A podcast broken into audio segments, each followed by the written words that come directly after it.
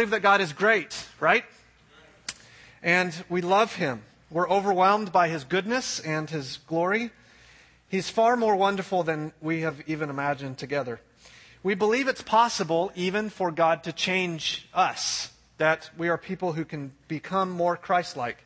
That happens not through trying harder, not through self effort, not by being better than someone else, but it happens through continually receiving the good news of what God has done for us.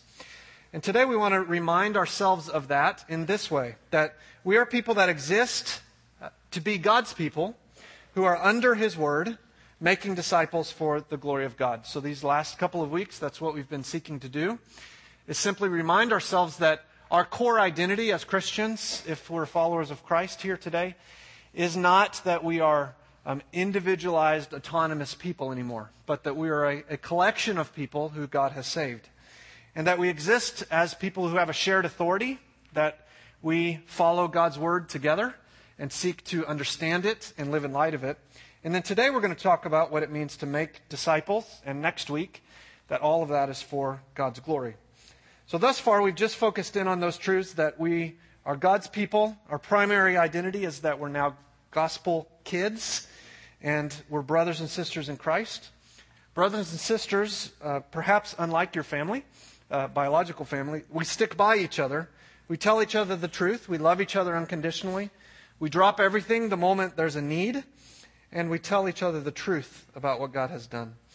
We share the same Father and have a great future. Isn't that good news? And that we have the same uh, authority. That authority teaches us that we have a mission, and that mission is to make disciples. If we're faithful and effective as people on mission, we are going to have to think of ourselves not as the moral majority, but as the exiles who are living on the very margins of society. The sooner we embrace that as our identity, the more loving, the more gentle, the more truth speaking, the more compassionate we will become in our society at large. There was a day in America where it could be thought that Christianity is normal. But that day is long past. And my hope today is to convince you that that's true. And that the less we will fight about that and the more we will embrace it, the more the gospel will spread, not less. So books like 1 Peter, which we studied together last year, are massively helpful to us to understand those truths. Today we're going to say that this single idea is the most important idea we could embrace in order that we could live out our evangelistic mandate. That as God's people, we exist to make disciples of Jesus Christ. So, to get that down in our bones, if you will, I'm, I'm going to ask you three questions today. Uh, number one, what is a disciple? Number two, why make disciples? And number three, how do we do it? So, just real simply, we're going to spend our morning together on those ideas. What is a disciple? Why make disciples? And how? So, first, let's start with what is a disciple. So, to make it really clear, here's the Greek word that we get disciple from mathetes. Everybody say really loud, mathetes. That was not really loud. Everybody say really loud, mathetes. There you go. Turn to the person next to you and say, mathetes. Good job. Awesome. Now that makes it all the more clear, right? Knowing the Greek word clears it all up. Let's spend a couple of minutes thinking about what that word means. Um, today, in this part of the country, which is not true everywhere, today here, when the word disciple is used, what image comes to mind? Not rhetorical. Say it out loud. What do you think of when you hear the word disciple? Jesus, follower. What? I heard. No? What? Radical? Discipline? The 12? Okay, all of those things are correct. None of them are what I'm looking for. Nobody else thinks people on bikes with white shirts and ties. No. Are you paying attention to where you live? And who's out there communicating that they're a disciple? All right? Um, we have uh, a group of people that are present in this part of the country in a really significant way called Mormons. All right? They're very active in sharing their message. And they uh, claim to carry the same message. So, what is it that makes Christianity unique? What is it? Who is it that is a disciple, a mathetes of Jesus? Well, when you think of the word disciple, everything that you've said is, is truthful. And that's what a disciple is. A disciple is a learner, is a follower, is somebody who gives their life over to be modeled after somebody else. If we were Jews living in the first century, we would have understood the message as something more like this. Okay, this is a picture taken uh, in Israel, and that thingy on that guy's head has little scrolls, little pieces of paper wrapped up with scriptures on them. In Deuteronomy 6, it says to tie them on your forehead, meaning the commands of God. If you interpret that literally, then that's what you end up with is a little box on your head with scriptures in them. You see the little kids in the front? Okay, those are disciples. These are kids who are gathered around a disciple and are listening to them. And their lives, everything about their lives, is shaped by the fact that they're following that rabbi as their disciple. That shawl he has is, is a prayer shawl. And after they finished reading the Torah, reading the law together, they pulled that prayer shawl over. You may have heard Jesus say in the Gospels that you pray in secret, and that's what they do. So, none of you have things on your foreheads. None of you have prayer shawls. None of you have um, a rabbi that you're following. Or do you? Who is it that we're disciples of? It's we're disciples of Jesus. Everywhere we go, we have people telling us to be my disciple. Now, of course, they're not using that word, but there's disciples of everything. Everything. There are disciples of college professors. There are disciples of sports teams. They're disciples of artists and musicians. They're disciples of the popular kids at school. There's disciples of certain business models and brands and writers and hobbies. There's disciples of everything. A rabbi is simply someone who says, do this, live like this, and you will have life to its fullest. Discipleship, as we call it in the church, is everywhere. A disciple is not someone with nominal adherence to somebody else. It's somebody who gives their life over to become like them. It's someone who says, I understand and agree with your teaching, Rabbi, and I will follow you. The goal is not simply to know what my rabbi knows, but to do what my rabbi does. There's a saying, an ancient saying, that is, I want to be covered in the dust of my rabbi. What does that mean? It means we people that live in the desert get the image, right? Did you see the dust yesterday? Yuck. You're breathing that in. Uh, the saying means I want to follow so closely behind my rabbi that I'm covered in the stuff that he kicks up, that my life is defined by his life. And I can't think of myself as different than or apart from what Jesus has made me to be. Jesus extends that invitation. The invitation is that we would become his disciples, that he offers the very best kind of life, and that living as his disciple will mean not only am I made in right relationship with my Father in heaven, but now I'm in right relationship with people too. And that the quality of the relationships we share in the church, as a church family, are so different than what's available in the world that people would be attracted to that. That they would ask us questions about how can you live that way in light of who Jesus is. That's the invitation that Jesus gives. Come and follow me. And it's true that that invitation is the invitation to the best possible way of life. But that's not necessarily the easiest way of life, right? So Jesus also said things like this. Look in your Bible, if you turn to Luke 14, to verse 27. Whoever does not bear his own cross and come after me cannot be my disciple. Jesus' invitation to follow him is an invitation to life and to joy and to freedom. It's an invitation to come away from the wrath of God into the grace and the compassion of God. But it's also an invitation that has demands. Not demands to earn that relationship, but to live with solidarity under the king. So Jesus said this kind of stuff all the time. Look down at verse 33.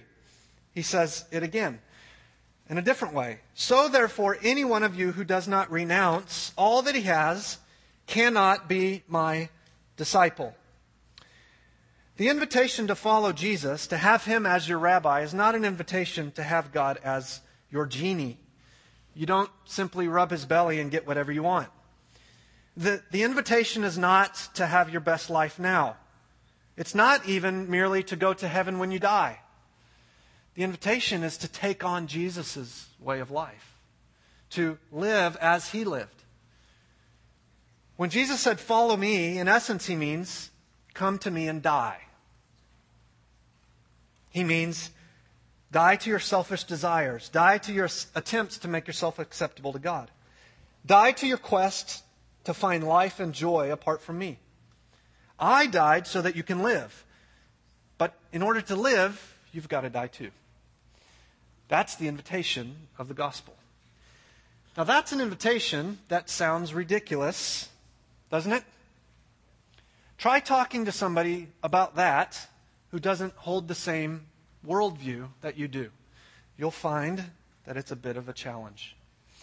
So, why make disciples of Jesus? We've got to ask. Why do that? Well, the most famous verse in the Bible is John 3:16. All you football fans probably saw it this weekend because invariably someone carries it as a banner, wears it as a shirt, and for some reason thinks if you plaster it at a football game, then everybody will respond. So John 3:16, why make disciples of Jesus? Let's consider what that very famous verse says, break it down into parts, and see why this is the message. Why we ought to live in light of who Jesus is. Would you read it with me? For God so loved the world that he gave his only Son, that whoever believes in him should not perish, but have eternal life. So, why make disciples of Jesus? Among the, the hundreds, if not thousands, of people and things and worldviews and stuff that we are communicated to, follow me, be my disciple, I'll give you life. Why is it that Jesus stands out head and shoulders above the rest? Well, let's just take it in phrases. For God so loved the world. Friend, if you're here today and you're not a disciple of Jesus, the very best news you could possibly hear is that God loves the world. The very best news there is is that God loves you. You've been told that you are intrinsically lovable. You've been given the message hundreds of times this week that your problem is not that you love yourself too much but that you love yourself too little. You've been told that the difficulties are out there, not in here. You've been urged to believe self esteem is your hope, your ticket to joy and freedom. The message of the world is just believe in yourself. But my friend, God says that's a lie. God says that's bad news. God says that's anti gospel.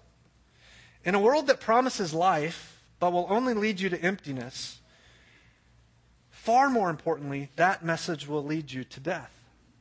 The truth is that there's a good, holy, all powerful, eternal God who loves you. He's merciful and powerful, He's just and forgiving. And despite lots of reasons not to, despite our rejection of Him, God loves the world. God is love. Isn't that great news?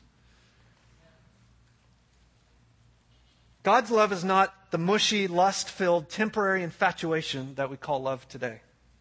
His love is a display of mercy and sacrifice. Friends, people need God's love. Do you feel that? Does that have weight on you? Do you feel your own need for love? Are we allowed to talk about feelings?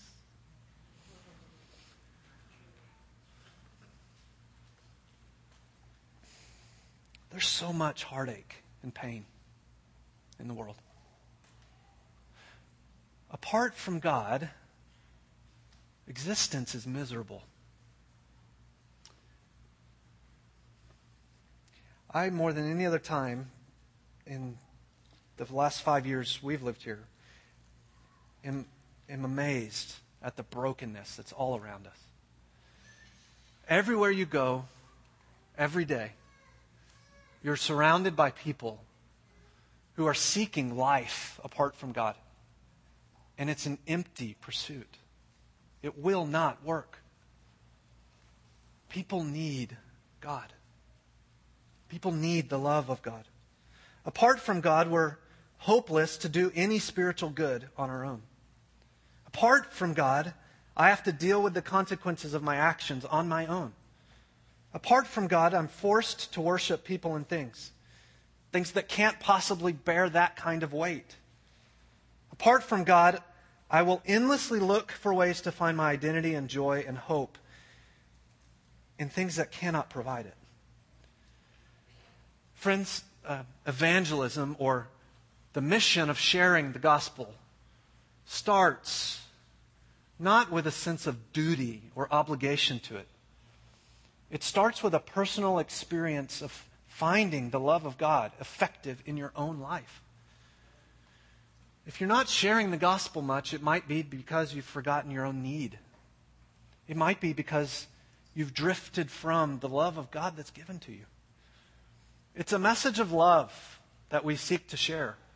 And it's got to come from a heart convinced that God is love. So, why make disciples? We make disciples because we're convinced that God is love and that He has a love that He's demonstrated and shown. And it's a love that we can announce to others. So, for God so loved the world, the next part of the phrase is that He gave His only Son. I wonder, maybe to the youth or even the college student in the room, how many of you get an allowance from mama or daddy uncle or brother? How many of you get an allowance? A little bit, off and on? I see some of this going on. Okay, what's an allowance? What's an allowance?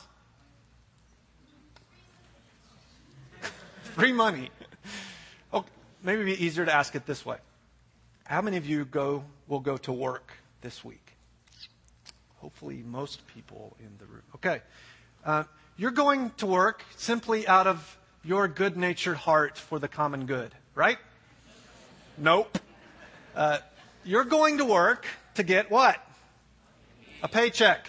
So you're going tomorrow or sometime this week with the confidence that if you will do what's asked of you, then you'll be given something in return. You'll be given a wage.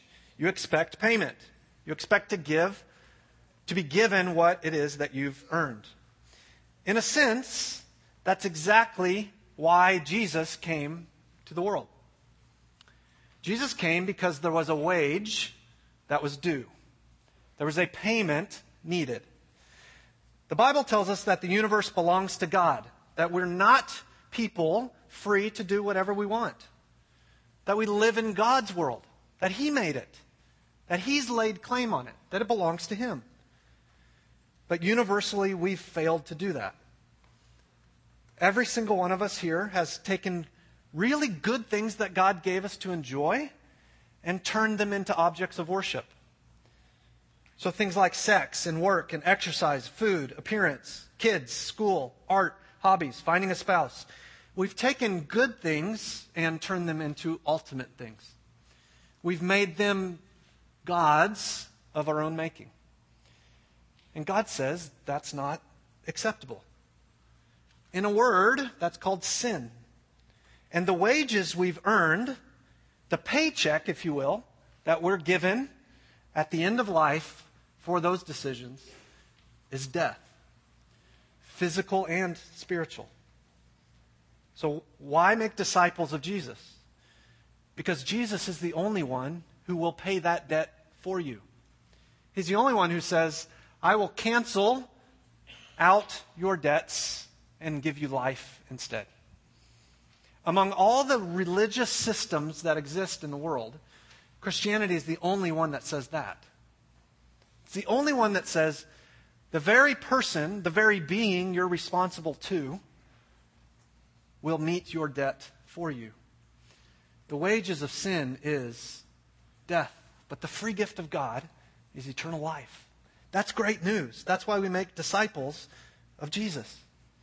For God so loved the world that he gave his only Son, that whosoever believes in him it's the next part of the phrase. Notice that this message that we are to share is both universal and particular. It's universal in what way? That phrase we just read together says, Whosoever. It's not a message bound to you if you've only done these particular bad things that God can choose to forgive. It's not a message that can have an ability to be not be overcome by something that you've done. It's not a message for a particular group of people who happen to look a certain way or dress a certain way or have a particular amount of money or a certain religious or ethical or educational background. It's not a racial message only for certain ethnic peoples. It's a message for everybody, everywhere. Whosoever will come to God can have life. So it's not particular, it's universal in who its design is for. Anyone who will acknowledge that Jesus came, died, and rose again, anyone who will admit their failures, anyone who will pledge their life to Jesus can be given new life. Do you smell that? Wow. Everybody, take that in. That's cookies, isn't it? Wow. You don't think it's cookies? Brownies? Mmm. Mmm.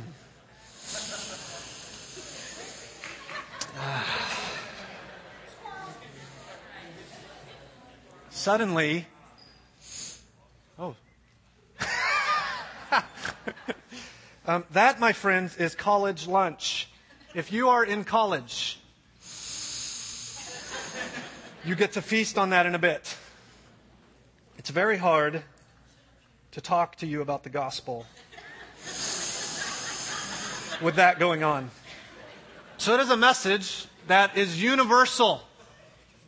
And friends, the, the church, the church, not a subset, not particular people, not those of you who like talking to people who aren't like you. The church, all of us, have been given the command to share that message both here and to the very ends of the earth. I'm thrilled to be in a church that's committed to both. Thank you for that. Whosoever will believe in him. It's universal, but it's also particular. For God so loved the world that he gave his only Son. He's given us a way to be right with him, but he's only given one way. He's given a way. That makes the gospel particular. There's only one way to be made right with God. And while not popular, that's not something we need to be ashamed of or apologetic about. Jesus has said, here's a way to be right with God, and it's through me. C.S. Lewis, many of you have read him, said this I am trying here to prevent anyone saying this really foolish thing that people so often say about him, referring to Jesus. I'm ready to accept Jesus as a great moral teacher, but I can't accept his claim to be God. That is the one thing we must not say. A man who was merely a man and said the sort of things Jesus said would not be a great moral teacher. Either this man was and is the Son of God, or else he was a madman, or something worse. You can shut him up for a fool, you can spit at him and kill him as a demon, or you can fall at his feet and call him Lord and God. But let us not deny, let us not come with any patronizing nonsense about him being a great human teacher. He has not left that option open to us. Isn't that great? We live at a time when people want to say, I will pick and choose some of the good things Jesus said. And he said a lot of great things. But I certainly won't take him to be my king, to be my Lord and Savior. I certainly won't bow my sense of autonomous self before him. But you can't have Jesus as a great teacher and not have him as Savior. And you can't have him as Savior and not have him as Lord. Friends, to believe in Jesus is to accept him as Savior and Lord. That he died in your place and that he rose from the dead as God who's claiming victory over sin, death, and the devil. For God so loved the world that he gave his only Son, that whoever believes in him, the verse finishes with this, should not perish, but have eternal life. We share Jesus because it is through him that life is available. We believe in Jesus, we can quit hiding behind our sin. We can stop searching for saviors everywhere else. We can stop pretending. We can quit being on the quest to find life in being a disciple of other things. Life from God is a gift. Mark says you get this gift simply by putting your trust in Jesus and turning from your sins. So, why do we make disciples of Jesus? Well, he's the only one who has the ability to come through on their promise to make us people of life. Have you seen a beer commercial recently? What does a beer commercial promise you? It promises you life. It promises you if you will simply drink me, then suddenly all the fat people around you will be transformed into skinny beauty queens.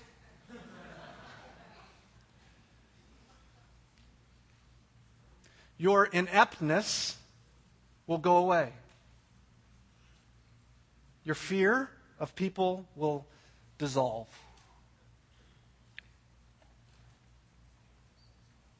That's what it promises you, right? It says, if you will be my disciple, if you will take me in and live me out, then you'll have life. That new car commercial you saw recently, what did it promise you? It promises you life. If you will buy me, ride in me, roll your windows down and wave to others that you have me, then the loser that you are will go away. That's what it's promising you. What did the recent weight loss commercial promise you? Promised you life. If you will simply take me, have a particular shape, then everything about you will be better. Friends, we can go on and on and on and on and on. We're not being sold products, we're being sold a lie. Jesus is the only one that follows through in his promise. The only one. That's why we seek to make disciples of him. Because we're convinced as people that God has loved the world. And he loved the world so much that he gave his son. And that son died and rose again. And it's a crazy message, isn't it? Really? You believe that a, a person came from heaven, became a man, didn't give up being God, lived a perfect life, died a sacrificial death, rose over victory, said, I'll never leave you, then floated up to heaven, and now reigns as king. That sounds a bit nuts, doesn't it? Frankly, it is a bit nuts, unless it's true. And we believe it's true. That's why we make disciples. Now, how? In our remaining couple of minutes together, I'd like to describe the how in two things, two ways. One, we want to be people who make disciples by speaking gospel words, and we want to be a gospel people. How is it that we are, as a church, think about the task of evangelism or of making a disciple? Well, we believe it's got to include both of those things. That one without the other is insufficient. That we need both. We need both to speak the gospel and to live in light of the gospel. Let's start with the first one speak gospel words. Friends, the gospel is a word to be spoken, it's good news to be shared. It's an invitation to come and follow Jesus. If you don't speak it, it will not be heard. You cannot show the gospel. It's very common to talk that way today, and it's monstrously dangerous. You can show the effects of the gospel, you can demonstrate a changed life, you can do good to others, but you can't show them the gospel. It's impossible. It is a message that has to be shared. I'm all for relational evangelism, and we've invested massive resources as a church into that way of doing ministry. But generally speaking, handing out tracts to random people is not likely to do a lot of good in this particular culture. And standing on the mall at ASU and yelling at them isn't going to do much but bring laughter either. But despite the fact we say you got to get to know people and demonstrate care for them and help them and be good neighbors, all of that doesn't amount to sharing the gospel unless you speak words. There's a very famous uh, saying um, preach the gospel and, if necessary, use words. The man that that's attributed to likely didn't say it. He gave his life over to speaking the gospel. The gospel's a word to be spoken. Without that, it can't be believed.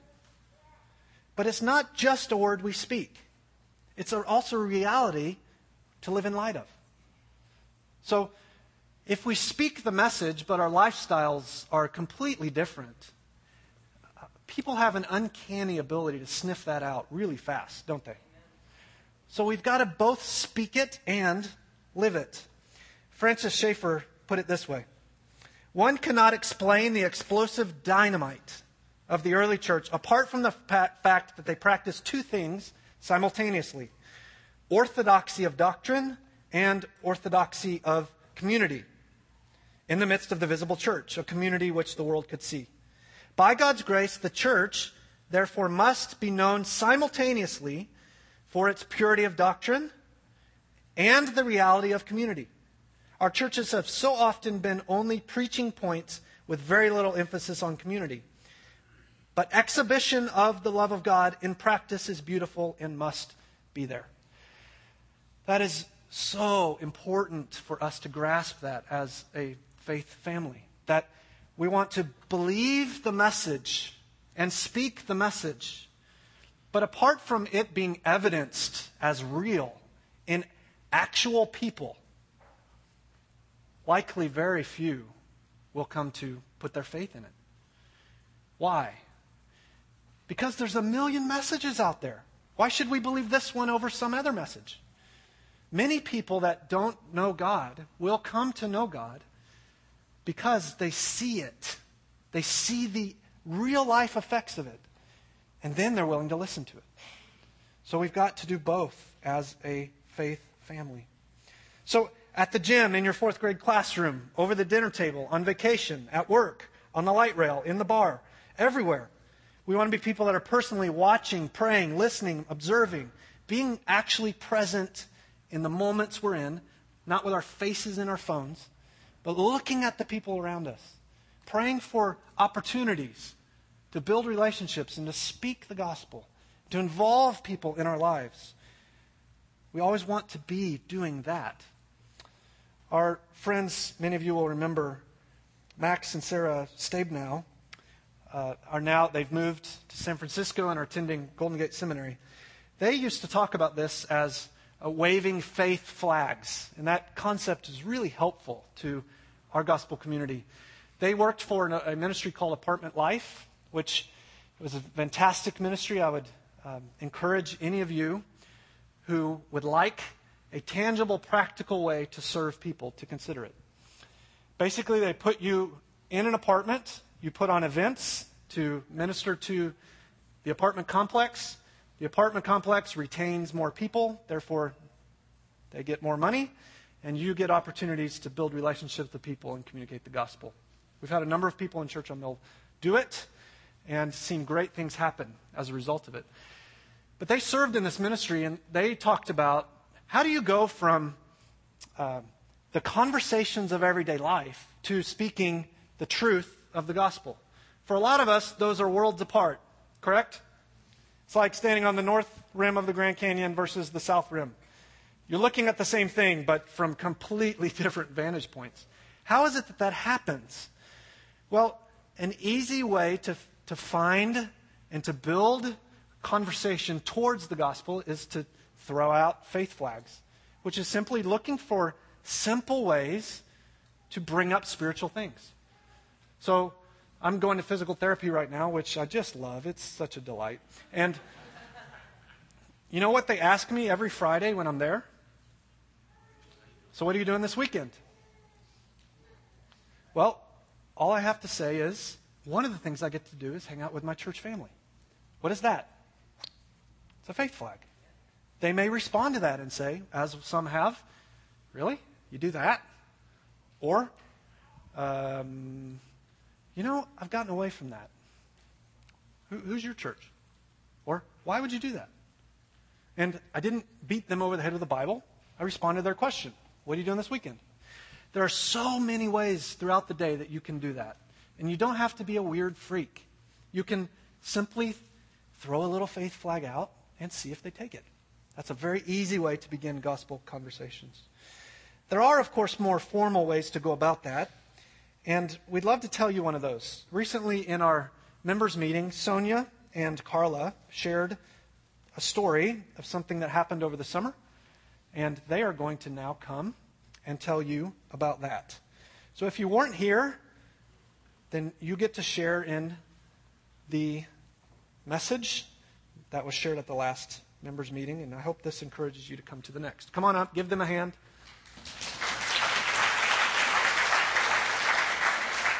This is Sonia and Carla. Tell us what happened. Okay. So um, this past summer, um, I went to Andrea Heaton, our children's and preschool director, and I asked her how I could serve in some other way. And so we sat down and talked about how I would be the summer intern this past summer for on Mill, working with the preschool and children's ministries. And um, I uh, was challenged to write my own like um, lesson lesson plan, like because I haven't done that before. So um, for different ages, and so I asked if any of the families would like to have um, like a Bible study for their children and any of their children's friends. So we called it Summers with Sonia, and I offered this and. Uh, the Roberts family, they um, asked me to come to their home for their children one afternoon and just spend a few hours with their kids, um, sharing the gospel with them and what God would have for them living in relationship with um, Him. And so I went, and it was really amazing. I had a great time. Um, we had about eight or nine children come at their home, and um, it was really cool because they um, started to ask questions after I shared with them and it, it, seemed to be going well because they were asking more and more questions about what I had presented to them. And so this spurred something really amazing. So I'll let Carla share that. yeah, it's pretty awesome because God started this before I think she started talking with um, Andrea. Um, we've been in our house about a year, and we've lived overseas and worked, and my husband's been a pastor. We moved here I knew what he was supposed to do, and he knew what he was supposed to do, but what was I supposed to do?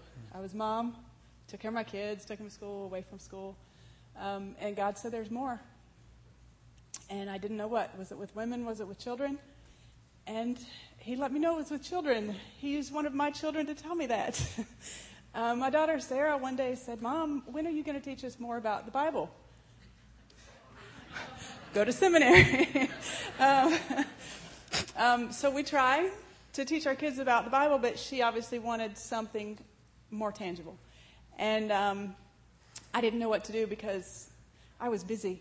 I didn't have enough time, but God said, You're going to do it. And um, so I just prayed about it. And soon after that, I heard that Sonia wanted to do summers with Sonia. That took the load off of me. All I had to do was open my house up. She did the work. Um, my friends did, my, my kids did the work. I didn't do anything but open my house and say, Bring the kids in. And um, she came. They invited friends, eight or nine kids, and they did have some awesome questions. Half the kids never go to church. They didn't know who God was. One of them said, Who put God in charge? That's where they are. And it was amazing they didn't shut down. They weren't afraid to ask questions. And um, after Sonia um, came, my kids said, Are we going to do it again? Yeah. it just won't be with Sonia, it'll be with me. Um, and I was okay with that, but as it, it, got closer to summer and we needed to do it, um, I got a little nervous. I didn't want to do it by myself. Too much responsibility, too much pressure. Um, and God knew that. I came to church one Sunday and He put someone in front of me and He said, Ask her. She'll help. Carol Baldwin didn't know that's what I was coming to ask her. But I did. And she said, I haven't worked with kids in a long time, but okay. I've been wondering, what can I do? Um, so God put all this together. It wasn't me. And mostly what we have to do when we're discipling people is just look for what God is doing and obey Him. When He puts it in front of you, don't walk away. Um, if we know what is right and we do it, it's not sin. But if we do, if we don't do it, it's sin. And um, He made the way for it to happen. We met all through summer. They wanted to keep it going, so now we meet after schools one day a week. They keep coming. There have been a couple extra kids come. We have a couple moms who stay. One is a Christian, and her goal was to reach our community too. Mm-hmm. Um, the other mom didn't know God didn't know Christ. She's been seeking and wanting to know. And she left two different times. I wasn't there one time, and she said, You know, I get it. I get what you're talking about. And last week she said, I don't know if my kids are hearing this, but I hear what you're saying, and it's really helping me understand. And another mom went, she wanted to come, but she always has something else to do. And she said, You know, I went and got a Bible so that I could read it with my son because he's been coming and he really likes it. Hmm. So I don't know where it's going to go. It really doesn't matter because I'm just one little, I'm just one little piece of the puzzle. Mm. Um, and so are you. You're just one piece of the puzzle. And all you have to do is just be willing to, whatever God puts in front of you, you just live it and let Him decide how it's going to fall out. It's, it's not our choice how it falls. Yeah. Awesome. Thanks.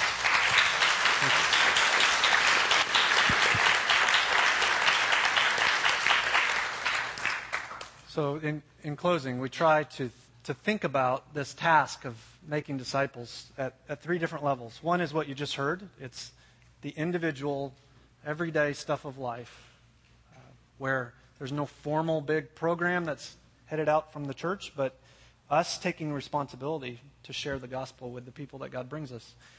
You may end up with a bunch of kids in your house. If that's what God brings, fantastic. If, if it's somewhere else, that's fantastic but taking a missionary posture to the stuff of everyday life in order to communicate the gospel. Then there's that middle section, which is our gospel communities. If you're not in one, real quick, here's what those are.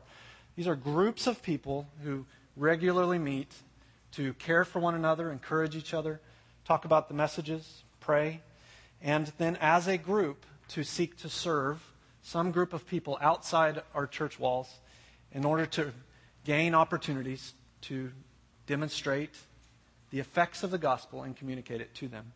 And then finally, there's when we gather together, and we literally do not ever meet a single time without attempting to articulate the truth of what Jesus came and did in order that we could have life. And so I got to end there.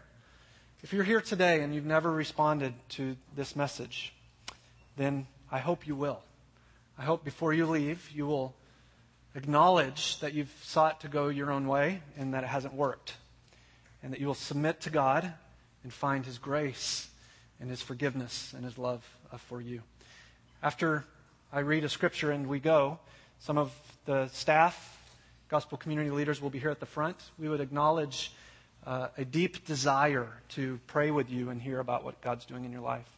Or it might be that there's somebody you need to go and share with the gospel with, and you know it, and you're scared. Maybe we could pray with you about that. As you go, would you stand with me? I know of no better way to send us out today than the end of Matthew. Jesus said this All authority in heaven and on earth has been given to me. Go therefore and make disciples of all the nations, baptizing them in the name of the Father, Son, and Holy Spirit, teaching them to observe all that I've commanded you.